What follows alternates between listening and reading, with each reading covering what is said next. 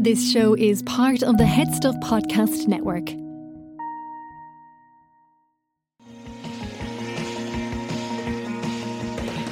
Hello, hello, hello, and welcome to another episode of I Know That Face, the only podcast which honours the often underappreciated by the masses work of character actors. I'm Stephen Porzio, I'm Andrew Carroll. and this episode we're talking all about Ramona. Na na na. Um, it's Mary Elizabeth Yeah, Winstead. the internet's girlfriend for a brief period of four to five years, let's say. Andrew, run down our Yeah. history. Mary Elizabeth Winstead was born in Rocky Mount, North Carolina in 1984. Forced to quit ballet due to being too tall, Winstead began pursuing acting. Uh, initially acting in TV, her very first role was as a guest on Touched by an Angel.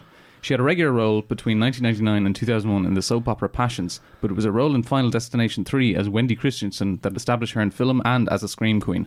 From there, she appeared in the 2006 remake of Black Christmas, the 2011 remake of The Thing, 2012's Abraham Lincoln Vampire Hunter, and 2016's 10 Cloverfield Lane.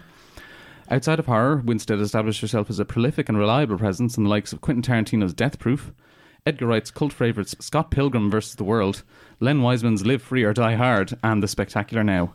Her roles in the indie dramas Smashed, Faults, directed by her then husband Riley Stearns, and The Daniels Swiss Army Man earned her critical acclaim. In recent years, Winstead has pursued roles in a variety of action films such as Ang Lee's ambitiously experimental, if flawed, Gemini Man, the superhero in film Birds of Prey and the fantabulous emancipation of one Harley Quinn, and the brutal Netflix Yakuza Brawlfest, Kate.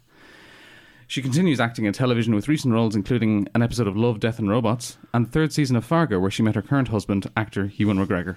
Speaking of Star Wars, she will appear in the Mandalorian spin-off series Ahsoka this year on Disney+. Plus. Winstead is also a singer and formed the band Got a Girl with artist Dan the Automator in 2013. They released the album I Love You But I Must Drive Off This Cliff Now in 2014. Great name. Yeah. Um, yeah, I love Mary Elizabeth Winstead. She's got the type of career I love to cover on this show, which Mm. where she's a real icon in like cult genre movies, Mm. but she also has been in blockbusters, indie flicks, prestige TV shows. Has worked with a lot of huge directors. She's done it all, man. I know, and I think she's a really striking screen presence. Um, she's got those big eyes that make her feel very expressive and Mm. open on screen. And on top of that, she's got this like slightly kind of lower voice that makes her seem a bit tougher than a lot of her contemporaries. Mm, Yeah. Um, she's also, you know, a great physical actress when it comes to action sequences, is evident in things like Birds of Prey or Gemini Man or, you know, the end of 10 Cloverfield Lane. I haven't seen Kate, but um, you did for this. I imagine it's the same there too. A lot of fun, yeah. And um, Better than people give it credit for, yeah, because I remember the reviews came out for that and I was a bit like, oh, I, I wanted more for her, but then you said yeah. it's really good. Yeah. Um, I will say it feels a bit weird covering her on I know that face. Like, um, you know, I know the meaning of the term character actor is not always precise, but um, I tend to think of character actors as performers who have a quality or a presence about them that makes them maybe less likely to be cast in lead parts in blockbusters. Just say ugly or bald, Stephen. not saying that, um, but also makes them kind of incredible for you know specific projects or to star in like smaller, more you know venturous indie or hard house you know movies, um, or to leave a big impression in a supporting role in a big movie. Yeah, I think. Winstead, you know, is more naturally a star than a character actor. I feel like she really has that spark that makes that gets audiences to instantly like her and want to follow her. That said, I think she's in that sort of Karl Urban zone where a lot of the hmm. big movies that she starred in outside of Ten Cloverfield Lane or had a big part in just didn't do the business financially Yeah. that was expected of them. And it's a shame because I, I always think she's good in them.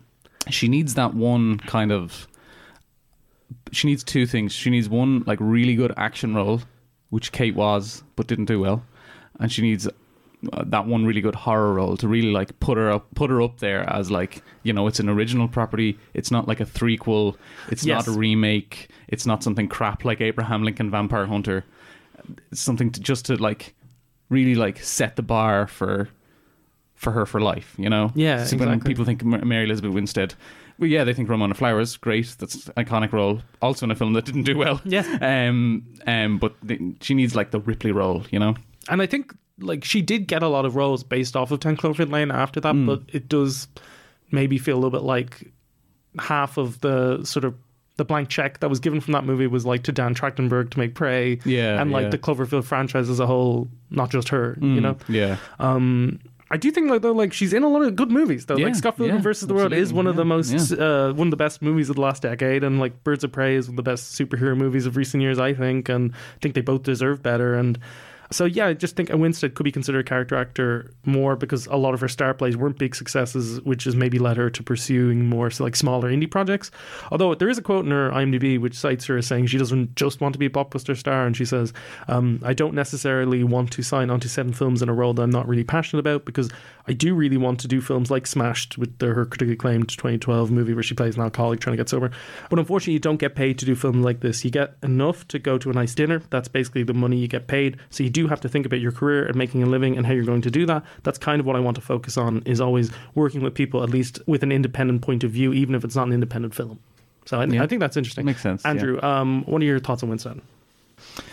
like I said, uh, just wish he had that, you know, like that Ripley role or that the Laurie Strode kind of role, something to really just put her out there. Her, she needs her own like Alien or her own Atomic Blonde, something that's like not part of a franchise or what I'd love to see her in, uh, in terms of that Ripley role, because I really think she's in that lineage of like Sigourney Weaver, Noomi Rapace, Katherine Waterston.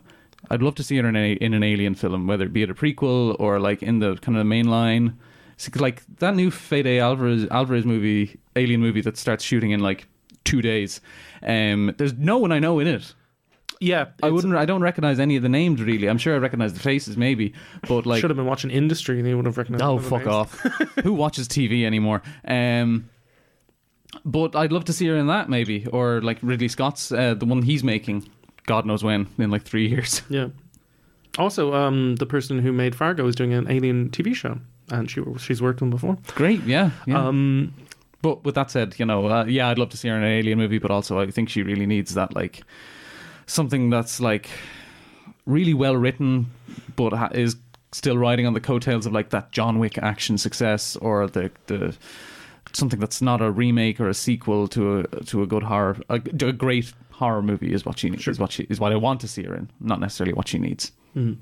We start talking about Scott Pilgrim versus the World. sure yeah Do you have the plot? I do Scott Pilgrim played by Michael Cera is a 22 year old loser who cuts his own hair and is also the bass player for the indie garage band Sex Bob-omb he is dating 17 year old high schooler Knives Chow played by Ellen Wong ugh that's ugh to 17 year old high schooler not Ellen Wong much to the disapproval of everyone around him At a party, he meets his literal dream girl, Ramona Flowers, played by Mary Elizabeth Winstead, and starts dating her too, unaware that he will have to defeat her seven evil exes in order to win her heart. So, what was all that all about? Um, I guess. If we're gonna date, you may have to defeat my seven evil exes. You have seven evil ex-boyfriends, Seven evil exes, yes. and I have to fight Defeat. defeat your seven evil exes if we're going to continue to date. Pretty much. So what you're saying right now is we are dating? Uh, I guess. Does that mean we can make out? Sure. Cool. Do you like this movie? I really, I, It's I like. so I- good. I, hadn't seen it in like maybe ten years, um, uh, and then I watched it again. and I was like, "This is fucking amazing. This is so good." Yeah. Um, though not the theme of every Edgar Wright film, it does share like thematic DNA with Shaun of the Dead and Hot Fuzz, and that it's about a slacker learning through the incredible power of violence how to do right by himself and those he loves. And I remember there being a lot of posts about this film on Tumblr back in like 2012, uh, back in that website's kind of heyday for for my generation anyway.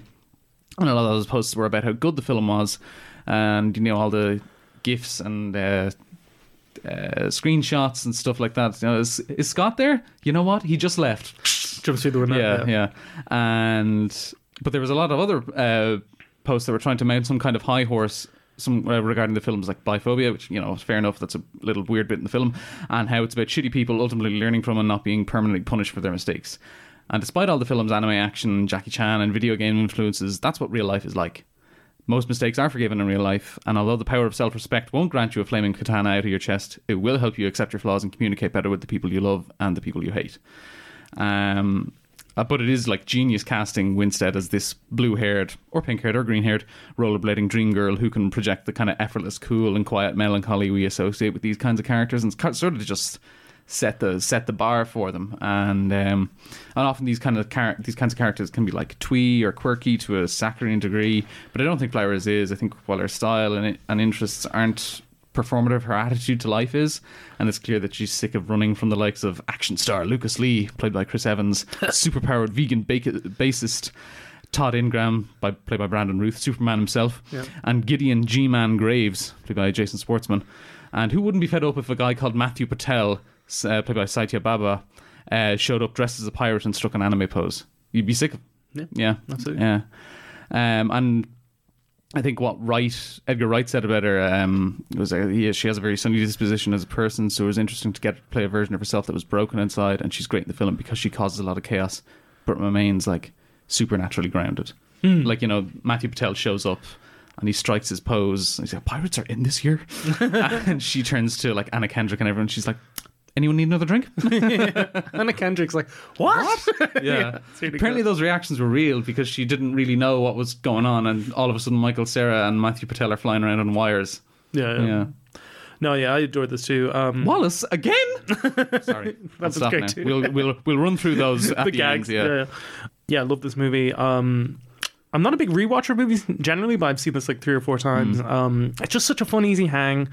I really Um, want to watch it again. I know. It's only been like three weeks. It's just dense with funny jokes, recurring gags, incredible line readings, almost on that airplane level where on your fourth viewing you'll just notice something hilarious you've never really caught before. Hmm. Yeah. It's also the filmmaking too, like the way the movie draws inspiration from like video games, comic books, musicals, sitcoms, other popular culture, and just even into like the way scenes are designed or how they transition from one to another or how the characters are styled or how the action sequences play out. Just so giddy and dizzying and rich and you're constantly just discovering new details on a rewatch. But I do think that yeah, like you said, like it's a, it's a very heightened and fantastical story and is told in this kind of hyper kinetic, bombastic way, but it still manages to touch on something true about being kind of lost in your twenties and falling in much so, love yeah. and having your heart broken and growing as a person and um Realizing your gay roommate doesn't want you around anymore because you're cramping his style. Kieran Culkin uh, before Incredible. the succession kind of Yeah, bump. and he gets most of the good lines Yeah, as well. yeah, yeah. Watch out. It's that one guy. um not a race, guys. hey, Scott, fight. Whatever. um, it's just and I think the movie's like near perfect mix of like just direction, writing, performance, special effects, cinematography. Like there's something very alchemic about it. Um, I was I watched this every couple of years, and every time I sit down to watch it, when it's not as fresh in my mind, I wonder if the Ramona Flowers character will feel like a real person because like so much of the movie is about her being the object of affection for Scott and for her seven evil exes.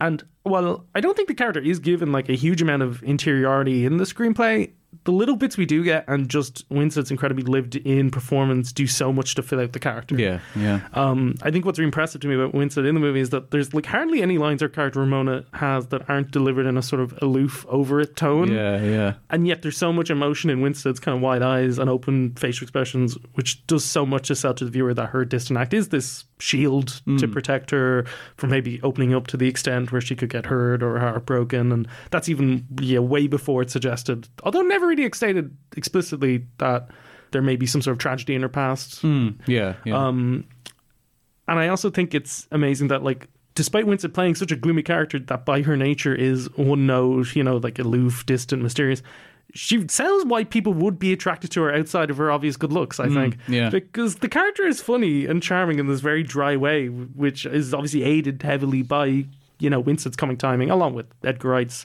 sharp, speedy direction. Like when the lead singer in Scott's band, Stephen Stills, who uh, really popped for me on this rewatch, everything he says, um, Paper Mark Webber, we have to play now, loud. but uh, level with me. Did we suck? Ramona, I don't know. Did you? And then walks away. and he's like, she has to go. She knows we suck. or, you know, when she dyes her hair blue after having it be pink, and Scott's like, you know your hair? And she's like, I know of it. or, you know, she sees the jealous Knives Chow staring at her in the bathroom intensely after Knives has like styled her hair exactly like mm. Ramona. Ramona says, Hey, and then she just walks away muttering to herself, What the hell? like this like she the little bits she does get are really yeah. funny. And I feel like if people have a problem with the movie, it's they wonder if Ramona, who is you know so cool and fascinating, would ever be seriously interested in someone like Scott, this sort of nebbishly slacker who, Cuts his own hair. yeah, 22 in the film, begins with him in this weird relationship with a 17 year old, um, who's played by terrific Ellen Wong. She's really funny in the movie. Yeah, she's really good. yeah. Um, everyone's great in this, honestly. Yeah, yeah. Um, but I, I do think like it is clear that like Scott doesn't see the relationship with knives as a romantic or a sexual thing. I think he's more looking for an ego boost, you know, someone to be Yeah, interested yeah, in him yeah. after he was broken up with by the rock star Envy Adams by, by Brie Larson. um, but Knives thinks that they're in a romantic relationship, and he does lead her on. and Mm, yeah. I think there's two ways you can read Ramona being interested in Scott, and both are valid. One, Ramona is actively looking to break a pattern and date someone totally different to her seven exes who are all either more like Ramona grown up, like disaffected and angry, or were these awful egomaniacs. Mm, yeah. And I think for the most part, the cheery and sometimes sweet, but also intensely self critical Scott is different to them in those Yeah. respects. But Scott isn't very nice to Knives or to Kim, uh, played by Alison Pill, the, the drummer in the band. Yeah. We are Sex Bob-omb! um, because he, he went out with her before leaving her to date Envy. And um, he's also very judgy of Ramona's past choices in a way which makes him yeah, seem like Kind of a dick, Yeah. yeah. So it could be too that by dating Scott, Ramona is continuing her pattern of going out with jerks. Mm. Yeah. And you know when Scott says that awful line to Ramona, like, uh, "Is there anyone in this party you haven't gotten with?" and she responds, "Like, I thought you'd be more understanding. You're just another evil ex waiting to happen." That's kind of telling. Yeah, you know what I mean? yeah, yeah. And um, I think the movie is ultimately less about whether or not you know Scott and Ramona get together, or more about the journey of Scott from being someone who could be an evil ex to being actually like a decent person. Yeah, yeah. And um, it's very telling that when you know spoilers when he fights Gideon, the final and ultimate evil ex played by Jason Schwartzman, he gets the power of love sword and dies. Mm. But it's only when he gets the power of self respect sword that he has a better go of it. Yeah. that's what film critics call symbolism. Uh, is it really? Yeah, yeah, okay. there you Hmm. go. It's, the first time I'm learning that. Three years, three years of film school wasted. Any any other good bits? That's actually hilarious. I was going to do it earlier when you said his name. yeah, sorry, I heard Oh. you, but I talked over you. Yeah, yeah. what can I say? I'd be nothing without my stunt guys. Getting blazed in my Winnie. Sometimes I let him do wide shots. Yeah, that's really funny. Um, I like when um, Stephen Stills wants Scott to like play in the band to support Envy Adams' band, Hmm. and he's like, "Come on, Scott, a gig is a gig is a gig is a gig." And then later on, he's convinced him. He's like, "Come on, for the band, for the band, for the band, for the band." um, Chicken isn't vegan? bread makes you fat. What? Bread makes you fat? Yeah, yeah. yeah, that was that's really the, the way his voice just ratchets up three octaves. Yeah, yeah. Uh, We move on to the thing. yes, yes, let's do it. Do you watch this too? I did. Can't. Yeah, Do you have yeah. the plot? Yeah, I do. Antarctica, 1982. American paleontologist Kate Lloyd, played by Winstead, is recruited by the arrogant Danish Sander Halvorsen, played by Ulrich Thomsen, after an enormous spaceship and its sole occupant are found embedded in the ice. After being removed from the ice, the creature awakens and begins killing and mimicking the crew of the Norwegian Thule research station. With no idea who to trust, Kate, the researchers, and American helicopter pilot Sam Carter, played by Joel Edgerton, must stop the creature before it escapes or die trying. This thing can, and probably has, replicated a person. What? Who? Okay, okay, Kate, Kate, okay, Kate. This is not the time to be yelling fire. Let's stop. Gather our thoughts and discuss this in private. We don't need any private meetings, Doctor. The fucking information! There's more. What are those? I think they're fillings from someone's teeth. I found them by a puddle of blood in the shower. Puddle of blood. It can clone cells, but not inorganic material. It couldn't copy these, so it spit them out. Oh, We wasted too much time already. Lars, Listen! When I went back to check it, someone had cleaned up the blood. Someone had wiped it away. All right, so whatever it is, it is still here. So well crafted, but I think, but ultimately unnecessary prequel to one of the best films of all time. Yeah, I was th- thought I would go into it with that opinion. It was actually less good, I thought, than even that. Really, I kind of noticed the scenes. Stephen Threesio strikes again. I let's say Stephen two and a half. See, Was it two and a half Zio? I, I think I might have put it as three Yeah, originally, and then I was feeling like I've gotta have some consistency here. Two point five. Yeah, fair enough. Yeah. Um, I I think by 2012, John Carpenter's The Thing, uh, made in 1982, starring Kurt Russell. Great, a great, maybe the benchmark for p- kind of practical effects um, in horror, at least. Uh, that movie was kind of well and truly rehabilitated and kind of soaked in the golden haze of nostalgia. So any attempt to kind of enter the universe of that film already had a steep hill to climb. Sure. And I think the implication of what happened at the Norwegian base camp is was always going to be far more interesting than any explanation that could possibly provide, be provided. Um, and I think, unlike the prequels to Alien, this film doesn't have the kind of visionary genius behind it to get out of its pre- predecessor's shadow. Although I will say, one thing that the film gave me that I didn't know I needed is that it turns Lars, played by Jørgen Langhelle, uh, from he's the guy at the start of the first film in the helicopter who's Yes. shoot, shooting Yeah, at the shooting dog. the dog, yeah. Uh, he turns him from a sort of bumbling fool in the first film who drops a grenade and blows himself in the helicopter up um, into a very capable, strong willed fighter whose actions you believe in the original film because he's probably so unhinged and sleep deprived by the 2011 film's end. Um, so I think this film has plenty of charm and some, u- u- some unique ideas of its own, but it ultimately lacks its own personality, and its best bits are pulled from other better films, and even the character Kate is very close to Ripley, played by Sigourney Weaver from the Alien films. Yeah, um, I was excited to rewatch this because I remember seeing it and thinking it was like okay, like obviously huge shadow to follow. You know, living in. Yeah, the shadow of this like massive movie, and I, you know me, I love a snowy setting. you I know, yeah, yeah. Um, yeah. and I don't think the movie's terrible. Like I, I think Mary Elizabeth Winstead's performance is very strong. Um, I like that. You know, in her first scene, her character Kate is doing some work on um this giant animal cadaver when she's approached by her friend Adam, and uh, he's played by Eric Christian Olsen, and his boss Sander, Christian Olsen Ulrich Thomsen, and, uh, from Community. Yeah, yeah, yeah. yeah. Uh, Vaughn from Community. And um, I really like how Winstead immediately displays in that introductory scene that Kate is both quite perceptive and brave. Um, because like she thinks she's just meeting Adam, and that, but then Sander surprises her, and as Sander introduces himself, you can see her looking over to Adam and being like, "What's this?" And um, Sander then asks her a little pompously, like, "Do you know who I am?" And I she- hate that guy. Yeah, and I she, hate him so much. She does sort of like a mini eye roll and is like, "I do." like already, she spots like this guy's annoying. Yeah, yeah. Um, and then, but you know, Span Sander explains that a colleague of his found a structure and a specimen in Antarctica, and he says something like, um, "I can't give you any more details except it's a remarkable find, and we need a paleontologist." And she's like, "I guess I don't have any time to think about this." And he says, "I need an answer right now." And she says, "Well." Takes the longest pause and then goes, "I'm in," and yeah, it's a pretty good introduction. And but I think also gives a heads up to viewers that the characters in this movie will be very different in temperament to those in the '80s movie. In Kurt Russell's first scene in the original, his hero loses a chest to a computer and pours whiskey on it in anger. Um, Cheating bitch. but um, it's interesting. The '80s movie had no female characters. This is two. Although Winstead's Kate is the only one given really any much, much focus. Yeah, yeah. yeah. And I think to the filmmaker's credit, they they wove that into the fabric of the movie and Kate's development as a character. I think you know when Kate arrives in Antarctica, it's pretty much all men. Also, it's the early '80s, and you get a sense through the writing and Winstead's performance that because of that, early on, Kate's reluctant to sort of draw attention to herself or rock the boat too much. yeah. Um, particularly after Sander has the genius idea to uh, stab the alien creature with a drill, despite not knowing anything about it or its physiology. And you know, as he explains his plans to do so, Kate rightfully says, um, "Ooh, I don't think it's a good idea." Yeah. Sorry. a very Sorry. a very astute observation. Yeah, yeah. And but Sander pulls her aside later and is like, "In the future, don't contradict me in front of those people again." And she goes, "I just thought," and he cuts her off and says, "You're not here to think. You're here to get the thing safely out of the ice."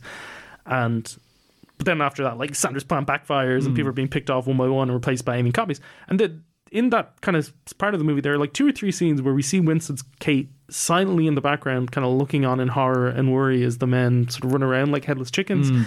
But once she discovers the supposedly dead alien cells are actually alive and that they can replicate other cells, and you know she's kind of forced to like step up and lay out her theory, which we know to be true because we've seen the '80s movie Mm. Yeah. that the alien thing is you know killing people, It's just replicating them. none of these characters had. yeah, it's, Uh, it would have been just Yeah. Save them yeah. all the Considering bother. it was made the same year as the incident. yeah, yeah. Um, yeah, but the, the aliens killing people, replicating them, hiding them in plain sight, and spreading.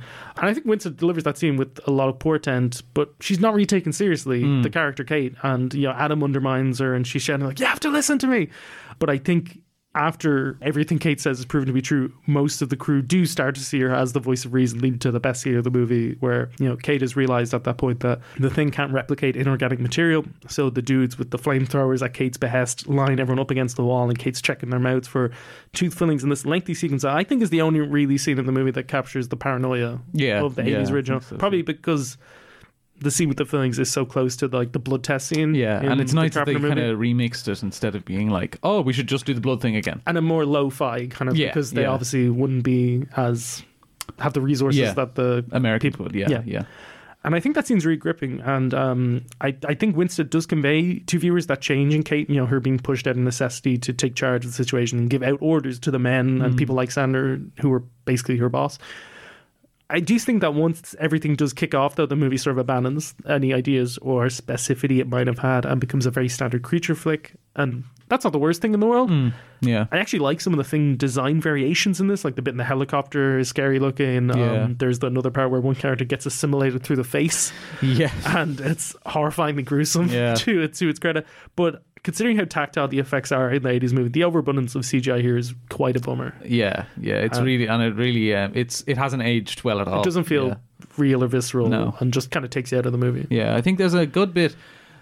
Well, I would say it's good, but uh, the second I said good bit, it I was I realized there's just a shot in Aliens uh, that's the same where she's on the ship and she's like the camera's on Winstead and she's staring straight ahead, and then you see like the shadow move behind her, and it's like that's definitely out of one of the Alien movies at Yeah, the very sure. least, and it's just this formless kind of CGI blob that's moving, and you're like. Why bother? You know, Yeah. why bother? And it's especially annoying. Did you Why read, spend millions of dollars on this? did you read about the production of this movie? Yeah, it is really annoying because they did Yeah. use practical effects and then just digitized over them all, basically. Yeah, I wrote it in. Um, it's been reported that the creature effects were filmed primarily with cable operated animatronic robots, that CGI was only planned to be added as elements to the animatronics, Hmm. but reportedly audience responses from initial test screenings led to the studio ordering the replacement of most animatronic scenes with full CGI models. I don't get that at Yeah. all. And Maybe they were just lit the wrong way. Maybe I don't know, but um, I also think the ending of this movie is a real dud. Um, according to online, an original shot ending was going to explain how the alien ship crash landed in the first place. Reportedly, this would have confirmed that the thing started replicating other alien species on the spaceship in a similar way to what it did with the Antarctica base and the '80s movie, the you know John Carpenter Yeah. movie, uh, causing the ship to crash out on Earth. So when Kate entered the ship, she would have seen a dead alien python hanging. Apparently, the studio thought Kate discovering the origin of the thing was too complicated and missed the climax, and so the filmmakers replaced the dead alien pilot hanging with that awful Tetris animation, which serves literally no purpose other than just covering up something that was removed from the movie. Yeah, and yeah. it's almost worse because Mary Elizabeth Winstead is such a good actress. Because throughout the movie, a lot of other actors see the thing or something disturbing and they scream and panic. But Winstead as Kate tends to do that, you know, the stand still in fright thing and just lets her wide eyes convey the horror of what's happening. Yeah. And that also her character's thinking of a way to escape and survive. And there's a little bit of Sigourney Weaver in Alien about it, who, you know, Yeah. we've talked about she's has a similarity to in terms of her performances and Winstead herself has cited Ripley as being an inspiration for her performance. And it's very effective. But Winstead's doing similarly strong work in that scene with the Tetris cube. But there's a disconnect because she's acting like she's seeing something very important and pivotal to the movie, but it's not at all. It's, Yeah, it's literally yeah, means yeah. nothing. Yeah. Um, so you're just kind of confused. Yeah, confused and disappointed. That's the two emotions I'd most associate with this film. Yeah, and, and I, I even think that I sort of want to know what happens to Kate definitively. I don't really like this. She drove to the Russian station. thing. Yeah, or yeah. she. It's like the, the like the ending of the mist. Like have like a stance or whatever. Yeah, because like yeah, yeah. the ambiguous ending of the John Carpenter thing feels very rooted to the themes of that movie. Yeah. But this movie doesn't really have an ideology. So Mm, the fact that it just sort yeah. of ends with we don't know what happened. I'm a bit like, really, you don't? Yeah, yeah, yeah, yeah. Not laziness per se, more confusion again. Yeah, a little bit. Yeah, I do like the end credits though. They are cool. They are Yeah, really yeah, cool. yeah. Well done. And parts of it are good. And it is snowy. So it's got that Mm, yeah, going for it. I don't yeah. think. I was trying to rank all the John Carpenter remakes, which is its own sort of subcategory of movies, because Yeah. there's the. Um, I The, would the fog. Fog Dead Last. Terrible Okay, movie. Right. Fair enough. I would put The Thing then. Mm. I think I'd go Rob Zombie's Halloween because I know it's like. It has a mixed reception, but it has an ideology. yeah, yeah, And it doesn't feel yeah. compromised. Really like the middle of that movie. Yeah, I do. I do too. Um, it goes hard, Mm. and then I think Assault on Precinct Thirteen is actually really good. Okay, fair enough. Yeah. from the director of Plane. Um, As you heard in the intro, this show is part of the HeadStuff Podcast Network, Ireland's largest network of independent podcasts. There's plenty of other great shows to check out on the network. Here's a taster of one. Hi, I'm Gearóid Farrelly, And I'm Niamh Kavanagh. and we have been friends for a very long time. And we regularly solve each other's problems. And now we'd like to solve yours in our podcast, Agony Rants. It's a weekly show where we offer you unwavering support. It's true. And it's the place to go if you need a place to vent or to get thoughtful advice. It's a serious lawsuit waiting to happen. Now, Gearóid, there isn't a problem that can't be helped by having a comedian and a Eurovision winner dissected before your very ears. Agony Rants is 40 minutes with two friends who just want to listen to you. Niamh wants to listen. I dip in and out. Agony Rants has a new episode every Monday, and you'll find us wherever you do your listening. I Know That Face are also delighted to finally get to tell listeners about Headstuff Plus. Headstuff Plus is the one stop shop for everything on the Headstuff Podcast Network, Ireland's largest podcast network, and the one to which I Know That Face belongs. If you're a fan of I Know That Face or any other shows on the network, become a member of Headstuff Plus and get bonus episodes of Headstuff shows, other exclusive content, merchandise, early access to live events, and lots more. We here at I Know That Face have already recorded a handful of bonus episodes where myself and Andrew talk about more current news and releases in the world of film and TV. But also in the future, we have plans for more actor themed series as well, along with releasing episode outtakes, accompanying articles, etc., all for Headstuff Plus subscribers. To sign up to Headstuff Plus, it's just €5 Euro plus VAT per month. When you sign up, no matter what show or shows you are supporting, you still get access to everything. All the bonus material for all the podcasts on the network. A lot of great podcasts. Plus, by doing so, you'll be supporting I Know That Face to bring you more top material. For all the details and to sign up, visit headstuffpodcasts.com. And now, back to the show. Can I talk about Faults? Go for it, yeah. This is a 2014 thriller um, with what I describe as kind of a thick vein of black comedy running through it. Um, the movie centers on Ansel Roth, uh, played by Leland, Leland Orser, an expert in cults that has fallen on hard times after a very public controversy, which we learn more about as the movie goes on. Um, he's basically at the end of his rope. Um, the movie begins with him being kicked out of a restaurant after trying to pay for his food with an already expired coupon. then he's attacked while doing a public reading from his new book, which is a flop. Um, and because the book was a flop, he owes thousands to his manager, played by Jon Gries, who people may know as Greg in The White Lotus. Um, the manager um, sends a man, played by Lance Reddick, to threaten him. Um, however, at his lowest point, Ansel's approached by a couple who are worried about their daughter, Claire, played by Winstead, who has joined mysterious cult named Faults. Um, seeing a way to pay off his debts, Ansel proposes to Claire's parents a plan to kidnap Claire and to then keep her trapped in a motel room so that he can deprogram her and you know get her out from under the cult spell, which as you can imagine, is a very um, risky Yeah, very uh, much so, proposition. yeah. Uh, but the parents agree to it, so Claire is abducted and brought to the Houghton motel room where most of the movie is set as Ansel tries various methods to get her to leave the cult. And so the kind of juice of the movie is like, can Ansel, who's a bit rusty and is already under so much pressure, pull this off? There's also the mystery of what Faults is. You know, Claire is quite reticent to talk about the cult and her role in it. And when she does, she makes it sound like its members actually have supernatural powers. Um, Claire's parents begin acting strangely when they're eventually allowed to see her again as part of the deprogramming process. So throughout the movie, you're never quite on solid ground in terms of like what's actually happening, who's in control. Hmm. Why are you doing this? My name is Ansel Roth. I specialize in helping people who are lost and who might be under the control of others. I'm not lost. I found myself and I choose to live my life the way I live because God wills it. I am here because I want to learn. I want you to tell me about yourself. Where are my about- parents? That is not important.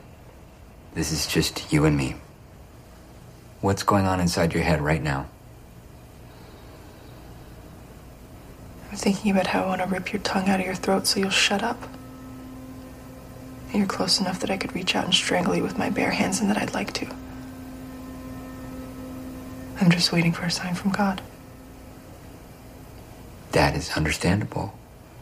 Just so you know, I'm probably going to move back a little right now. This is the debut movie from writer director Riley Stearns, who was married to Winstead when it was made. They've since separated. Um, he's one of my favorite up and coming filmmakers. He's made three movies Faults, The Art of Self Defense, the satire about toxic masculinity with Jesse Eisenberg and Alessandro Nivola, and Dual, uh, a sci fi movie with Karen Gillan about a person who must fight a clone of herself to the death. Um, Cool. I describe his vibe as akin to a sort of scrappier Yorgos Lanthimos. I think both of them have this like absurdist streak and make movies about how weird humans are and their movies have a similar kind of off kilter vibe. But I think Stearns' films are made cheaper. They use less big actors, are shorter, and they're also I think less oblique than Lanthimos' work. Yeah. I think with a Lanthimos movie, you can watch it and you're sort of left to parse meaning out of what was presented to you. Stearns' films are a bit more direct in what they're trying to say. Yeah. Of the three movies, I believe Faults is the best. Just got the strongest story and the best performances. It's that thing we've talked about on, before on the show with the likes of like the standoff at Sparrow Creek or Dog Soldiers, or I think Reservoir Dogs is the gold standard of this, where it just feels like a debut filmmaker has realized their budgetary limitations and then has crafted this story that turns those disadvantages into a benefit. You know, it works for the claustrophobic, paranoid air of this movie that it mostly takes place in one room. Mm. On top of that, as Bonus points if you have a James Badge Dale in there. wish who could he have been in Part two coming soon. Yeah, yeah. No, I'm kidding. Um, and I think like as opposed to casting big stars, he's hiring cheaper but perfectly cast character actors Mm, like yeah. Leland Orser, who's in so many big movies and small roles. Or Stearns is like writing a very interesting, complex role for his wife that plays to her strengths. you Yeah, know? yeah. And um, as I said at the top, like Gwen said, with those big wide eyes, she's so expressive, and because of that, you can tell a lot of the time with her characters what's happening internally with them. And you know she's got that you know lower commanding voice and this athletic body, which makes her seem very strong. And she's you know obviously in a lot of action movies, and I think because of those qualities, she's you know often cast the sort of protagonist or hero, you know the woman who is the voice of reason who can hold her own when put Mm. into a tight spot. Yeah. But I think Faults uses those elements of her in a different way because you think her character would be the victim, you know, both falling prey to this cult and then being kidnapped by Ansel. Yet Winstead plays her like she's the hero of her own story, and the sort of disconnect between those two things fuels the movie, kind of finding out what her deal is. Because Yeah. like Winstead's character Claire is kidnapped, and during her abduction scene, she acts how you think she would. Like she lashes out at Ansel and the goons he hired to help. She makes an effort to escape, which fails. Yet pretty soon after entering the hotel room and starting her one-on-one sessions with Ansel, she starts acting differently than you might expect. Like um, during her first night, Ansel doesn't let her sleep, and he he lays out methodically in the movie that you know when you're tired, we think less and feel more. Today, I wanted you to feel. And though Claire looks exhausted, Winstead plays her as just like completely determined and focused and incapable of cracking. And Ansel asks her early on, like, what's going on inside your head right now? And she responds in this really precise way I'm thinking about how I want to rip your tongue out of your throat so you shut up, that you're close enough that I could reach out and strangle you with my bare hands and that I'd like to. I'm just waiting for a sign from God. Uh, to which Ansel replies, that is understandable. Just so you know, I'm probably going to move back a little right now. um, and her threat almost sounds like a badass line that would be in an action movie that Winstead would be in, like Birds of Prey. But here it leaves you wondering, like, who is this person? You know, how how can they be so determined and not scared under the circumstances? And there's a lot of gripping scenes in Faults where there isn't a lot of cuts, and it's just two of these great actors cooking. Winstead as Claire revealing more about her worldview and you know what the members of Faults believe in, while Orser as Ansel tries to earn Claire's trust while at the same time trying to get her to question and poke holes in her beliefs. And Winstead is so believable, natural, and sincere during those scenes that you do start to wonder if what Faults is offering, which is basically the ability to move and act outside of one's body and become invisible, true in the world of the movie. Like if it's gonna be that's gonna be the twist. Yeah. And I don't want to spoil the movie, it's better to go into it blind. Um I will say it sticks the landing, ending is great, but I'll also say that there is a point in the movie where the power shifts between Ansel and Claire as Claire remains unwavering her beliefs and Ansel just starts cracking because of all these external pressures.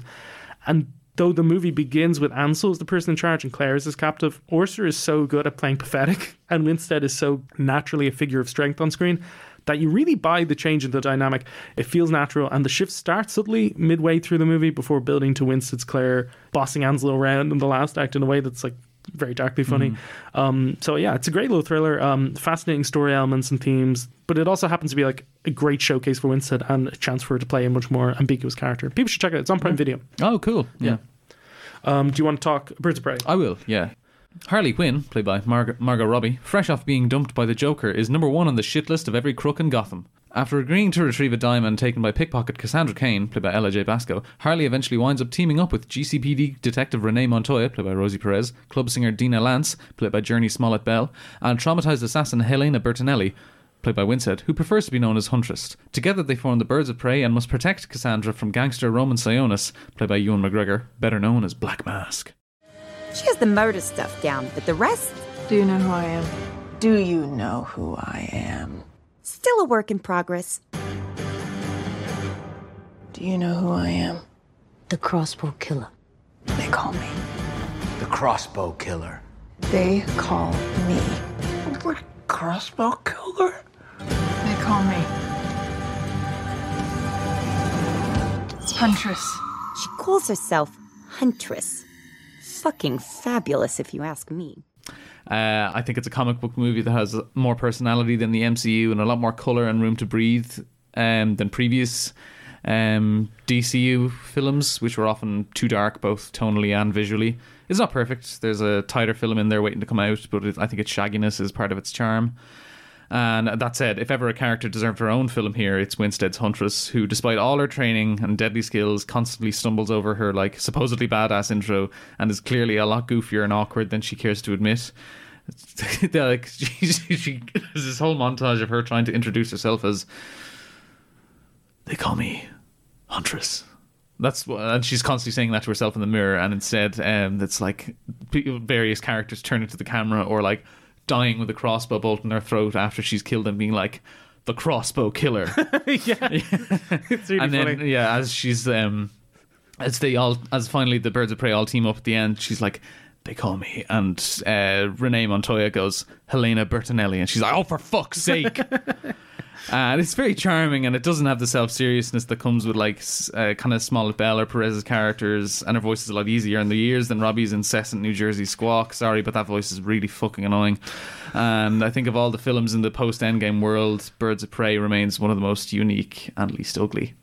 I agree. And um, isn't it? Didn't they bring in some of the John Wick's guys to work in the action? The action in that movie is really good. Yeah, I think they did. Yeah, um, it wasn't the best kind of action I'd seen. Um, But for a superhero movie, but for a superhero it's movie, very it was physical, really fucking good. Yeah. yeah. it was very physical, and especially Mary Elizabeth Winstead's with. There's a bit in the film where she's like, because the finale takes place at like this um, theme park. Yeah, yeah. this cheap boardwalk theme park, and she's rocketing down a slide, And punching the punching- shit out yeah, of this yeah. stuntman, and they collide with the camera, and they keep the shot in the movie, and it looks really, really fucking cool. It does. Um, or she's like hopping between like different uh, these different kind of balance boards, kicking people in the face.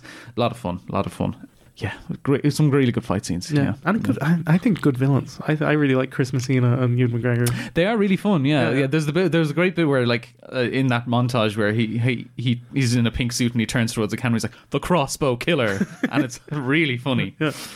Um, anyway, uh, 10 Cloverfield Lane? Ten Cloverfield Lane. Yes. Have you I- seen 10 Cloverfield Lane? I haven't. You've- no, You've never No. seen it? No. Oh, okay. No, I wow. should have watched it for this, but I, I, I, I decided Kate needed more love. Sure. Um, 10 Cloverfield Lane centers around a young woman named Michelle, played by Mary Elizabeth Winstead, who at the start of the movie you see packing a suitcase and leaving her fiance after an argument. While driving away, she gets involved in a car crash. Um, she wakens with an injured leg, trapped in an underground bunker. An older man named Howard, played by John Goodman, who's this menacing, antisocial Navy man turned doomsday prepper, tells her that he found her in the wreck and brought her to the bunker to save her life. He also tells her that there's been an apocalyptic attack, possibly of alien nature, that has left the air on the surface unbreathable, and that he, her, and the other person in the bunker, the young, affable Emmett, played by John Gallagher Jr., must stay underground for at least a year or two. And while Michelle's very doubtful of Howard and his intentions for her, Emmett says he is telling the truth. So you have this mystery of, you know, did an attack really happen? If so, what was it? And you also have the story about Emmett and Michelle trying to coexist and survive with Howard, who reveals himself to be, you know, aggressive and erratic and possessive. I'm always watching. Always.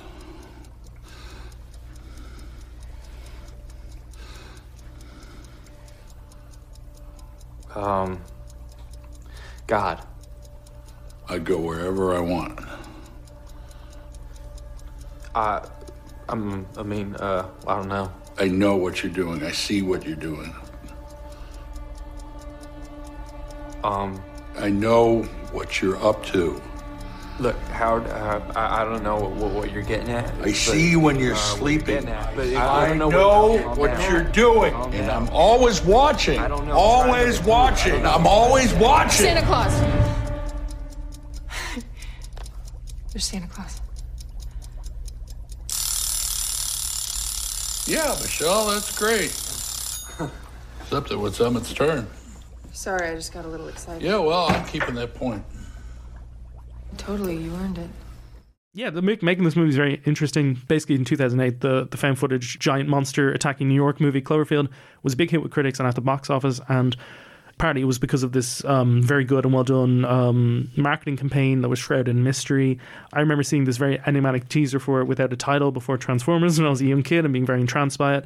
And for years, there was rumors of a more straightforward sequel, but its producer J.J. Abrams said, you know, Godzilla and Pacific Rim came out later, and he thought uh, that another kaiju movie might feel like Old Hat.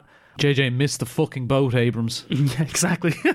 but Abrams later is producing a movie called The Cellar, which was originally to be made by pre Whiplash Damien Chazelle. Um, he actually retains a screenplay credit Oh. on 10 Cloverfield Lane, but you know Dan Trachtenberg ended up directing it. Um, but as the cellar is being made, Abrams notices similarities between that and Cloverfield, and um, I think it's in how kind of the story played with genre conventions, how scary and paranoid, and apocalyptic it was, how it suggested this sort of vague otherworldly threat. And he and the filmmakers decided to officially tie it to Cloverfield, basically saying it's not a direct sequel, but more of a sidequel. Abrams describes it as a blood relative or spiritual successor.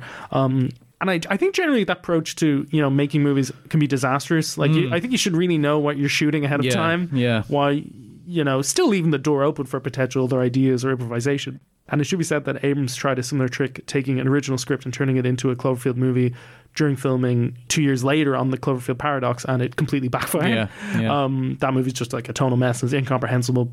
It's up my fucking arm. Both on its own and how it ties into the other Cloverfield movies, like mind boggling. But I'll say, I, I think the gamble really paid off on 10 Cloverfield Lane and really made the movie stronger in certain ways because I think if the movie's title didn't contain the word Cloverfield, the audience would be more like Winstead's Michelle in believing that, you know, Goodman's Howard is making up the attack. But because of what we know happened in Cloverfield, it casts a shadow over the movie and, you know, makes you take what Howard's saying a little bit more seriously. Hmm.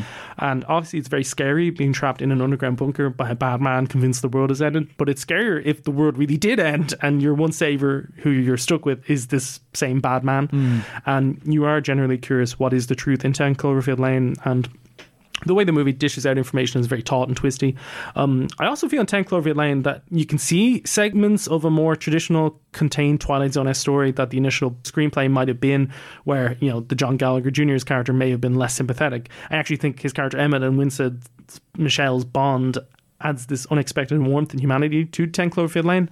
Um, from reading it online, it also seems like 10 Cloverfield Lane compared to the Cellar screenplay is more ambiguous about Goodman's, you know, Howard's backstory, which I think makes it more fascinating, but that the movie is more definitive about what ultimately happened on the surface, which I think is better in terms of putting a bow on the story. Yeah, yeah. Um, so I think the alterations to you know make this a Cloverfield movie actually made it a uniquer, more interesting, more unpredictable film.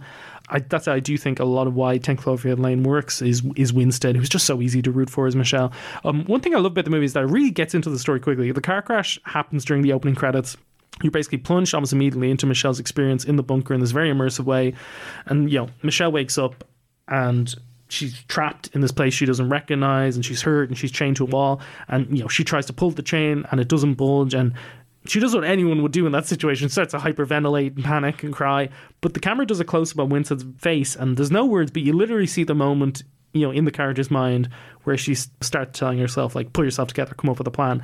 And immediately she starts like chiseling a crutch howard left her into a weapon and starts a fire with the aim of like attracting howard so she can like surprise attack him with the crutch. Um howard he yeah, quickly overpowers her and drugs her and when she comes to he tells her about the supposed attack. And soon after like she meets emmett and he seems to verify. But immediately you know like she's a fighter. And you know this isn't a movie where there's a lot of backstory to its characters. It's pretty sparse in that respect. The closest thing we get to knowing about michelle's past is when she and emmett are talking through their bedroom walls about their regrets in life before the bunker and winstead gives this really great heart-wrenching monologue about Michelle seeing a little girl being slapped by her dad in a hardware store in a way that reminded Michelle of how her own dad physically abused her and that while she wanted to say something she didn't. Yeah. And she says like I did what I always do when things get hard. I just panicked and ran. And Winstead like is on the verge of tears, but you can tell is trying to remain composed in the way that we like our actors to do on this show. Um, her hand acting is really good in the scene. She's like holding onto this notebook, and as she tells the story, and the more intense it gets, you can see her just kind of grab the book. Um, it's beautifully written and acted, and it adds so much to the movie because like minor spoilers here, but it's revealed that Howard has this fixation on his daughter Megan, who left him, presumably because of his overbearing nature, and he's implied to sort of look for surrogate daughters in other w- younger women he meets. And Howard acts very threatening at times to Michelle, and the more time she and Emmett spend with him as they discover clues, you know, that what's happening on the surface may not be as bad as what Howard said. The more they begin to think that the the risk of entering to the surface is actually safer than being around Howard. Yeah. So there's this added emotional heft to sort of Michelle trying to get it out from under the thumb of Howard because of this little piece of backstory that we do get. And um, I have a theory that one of the best showcases for actors are movies about characters going undercover or movies about deception because the actor is having to play two different characters at once. Sort of, they're trying to be, they're having to be believable to the person in the scene they're trying to deceive while also conveying to audiences how they feel under that Yeah, mask. yeah. And there's large stretches of 10 Cloverfield Lane that are like that. You know, like one great scene comes after Winstead's Michelle realizes that Howard keeps the keys to leave the bunker on his belt. So when the two are having dinner with Emmett, Michelle starts flirting with Emmett Mm. so that Howard will get annoyed or jealous and pull her aside so that she can grab the keys, like trying to get him close to her Yeah. to take them. And I won't spoil what happens there, but like the acting in that scene's phenomenal. However, best scene in the movie is after Michelle and Emmett have really committed to escaping and, you know, are just waiting for the perfect moment to do it. They play that game Taboo with Howard, which is like, as part of the game, Howard has to pick a card and describe what the word or thing is on that card for Emmett to guess without using the word or thing in Yeah. his description. And as they play, Howard gets really intense and says, I'm always watching. I know what you're doing. I see everything. I see when you're sleeping. I know what you're doing. I know what you're up to. I see everything you do. I'm always watching. And you see across Winstead's face that Michelle thinks for a second that they've been like caught and exposed before it dawns on her that Howard's just playing the game. so just as Emmett is about to break and be like, oh, oh," and come clean to Howard, Michelle bursts out, Santa Claus! before smiling and saying, You're Santa Claus. And Howard suddenly turns calm and cheerful and goes, Yeah, Michelle. Except it was Emmett's turn. um, not yours. I'm claiming those five points. um, it's so Ted, so funny. And um, I haven't seen the original Cloverfield in a while, but I think 10 Cloverfield Lane is the best of the franchise. And I think Winstead's emotional, physical, layered performance, along with like Michelle's sort of fighting spirit and resourcefulness makes the character one of the best heroines of a mainstream movie in recent years. I think it is sort of what you were looking for. Maybe you're right. Yeah, in yeah, um, yeah. a Winstead portrayal, but it is kind of connected to this sort of quite convoluted franchise, which maybe takes a little bit of the shine away. Yeah, yeah. It's not just Winstead's movie; it's part of the the ongoing the, the Clover cinematic, the Clo- Cloverfield cinematic universe. The CFU or whatever. CFC. FU, FU indeed. FU indeed, yeah. FU Um, indeed, J.J. Abrams. Uh, Do you want to talk about Kate? I will, yeah. Kate, played by Winstead, is an assassin trained since childhood by Varrick, played by Woody Harrelson. After a routine assignment, Kate is fatally poisoned by a one night stand, played by The Haunting of Hill House's Michael Huisman, at the behest of Yakuza boss Kijima, played by, uh, I know that face, uh, stalwart Jun Kunimura. Hey, Uh, he's as, back. He's back. Uh, as Kate tears apart Osaka in search of the poisoners, she takes Kijima's niece, Annie, played by Miku Martineau, hostage and finds that her apocalyptic rage may have been misdirected. Sure you don't want to use the variable scope for this? No, we've got a lock on vector and trajectory. You hear that saying, listen to your elders? Big phrase, especially here in Japan. Oh, so you're an elder now. Elder doesn't necessarily mean old, it just means older, as in smarter, wiser. But hey, I'm serious. We blow this chance at seven, Seven years of hard work down the drain. Ah, so you do listen to me. You... I haven't missed once in 12 years. I'm not gonna miss. So a story trope I'm a sucker for is human weapon saves child. So like Man on Fire, um, that one uh, with Chris Hemsworth in it, where he's in um, Evacua- extraction. Extraction. I was gonna say evacuation, Yeah, yeah. extraction. Um, yeah, so I'm a big big sucker for that kind of story trope, um, where some mercenary or assassin is forced to deal with like a teenager. Just watched a great Korean one called The Killer last night. Very good. Um, Did you watch Gangster Cop and the Devil? I, yeah, I did. So good, it. isn't It's so Yeah. good. Yeah. Um, and I think the reason this maybe didn't do so well, critically at least, who knows what the Netflix numbers were, uh, is that we're well entrenched in kind of John Wick fatigue at this stage. This came out. This movie came out in like twenty. I want to say 2021 or something. Um, but I think at that stage, it's like um, I think if producers and executives want eyeballs on screens, then they're going to have to start giving audiences more than just neon light, slick choreography, and a grizzled protagonist. I think that suits a lot of people. It certainly suits me. But I think if they want sort of, I, th- I think if they want the critics to start paying attention and people who whose only action movie a year is say like the next John, the latest John Wick, then they need to start. I don't know, offering a bit more. And I think it's reasonable to say that just because some of these films, like Atomic Blonde or Kate or Gunpowder Milkshake, have women at the center of them, it doesn't necessarily always make them automatically better or more, more interesting. Um, it's always great to, to see the actor doing the fights and the stunts, but there has to be something more unique and interesting in there than a gender switch and a couple of hallway fights. Um, I think it's something Korean action cinema, as an example, has always understood. Um, my weekend, my weekend being an example, I watched um, The Outlaws, The Roundup, Gangsters, Cop, and the Devil, and The Killer, all stellar, unbelievable. None of them really center women, unfortunately, but Yeah, all the great. villainess. Villainess, exactly. Yeah, that now there's an interesting film, a very shaggy, interesting film, but a an interesting film nonetheless. Um, nevertheless, I think Kate has that extra special something, and I think from the get go we're made aware that Kate was conditioned and trained for this role of emotionless killer, of being an emotionless killer. She never got to be a teenager or a young woman. She's like her parents are killed and she's kidnapped when she's like 10 or 11 or 12 or something. She never got to be that teenager or young woman that all uh, girls should get to be, just a killer. I think even her attempt at cutting loose is mechanical. Like it's literally like an engine blowing off steam where she goes out, hits the club, and then brings, um, what's his face, Michael Huisman back, uh, has sex with him, gets poisoned, and then goes on the warpath again. Um, I think it's clear that underneath all the tone muscles, heightened reflexes, and hidden feelings, that Kate considers her life a wasted one, and it's in Annie that she sees a chance to do some good in the world, even if it won't necessarily save her.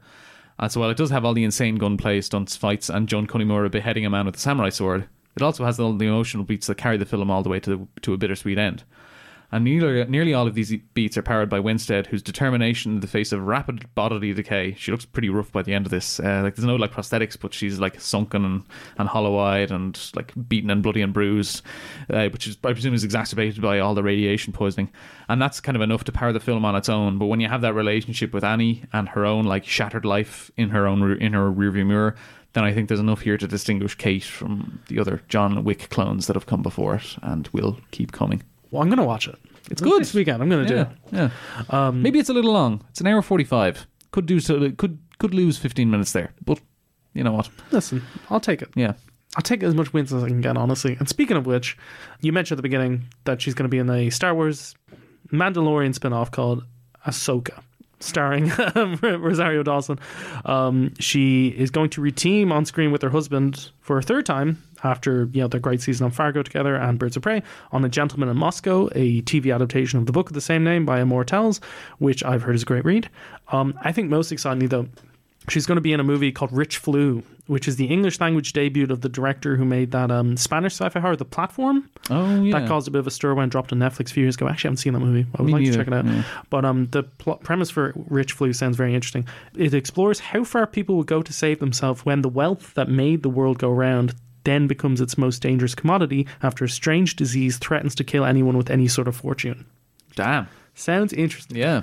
Um, so I'm excited for that. Yeah, sounds good. Um, rate and review and subscribe you get your podcast from. If you have a friend who's really into the movies, why not recommend them our show? Email I know the facepod at gmail.com if you'd like to reach out to us. Follow us at Facebook, Twitter, and Instagram. If you love I Know That Face, please consider donating five euro a month to us through Headstuff Plus, where you can find special exclusive bonus episodes. Andrew, where can people find more of your work? Find me at the HeadStuff Gaming section where we talk about what we play, why we play, and how we play it, as well as at the website www.fortnightfrights.wordpress.com. Talk about uh, the most influential horror films beginning in 1920. We're up to 1937 with Song at Midnight from China. Excellent. Uh, follow me on Letterboxd. My other Steam Ports Your Portfolio. You can also check me out at joe.e. I recently ranked all the Scream movies, so you can check that out. Good for you, Stephen. Um, see you later, Cinephiles. Bye bye.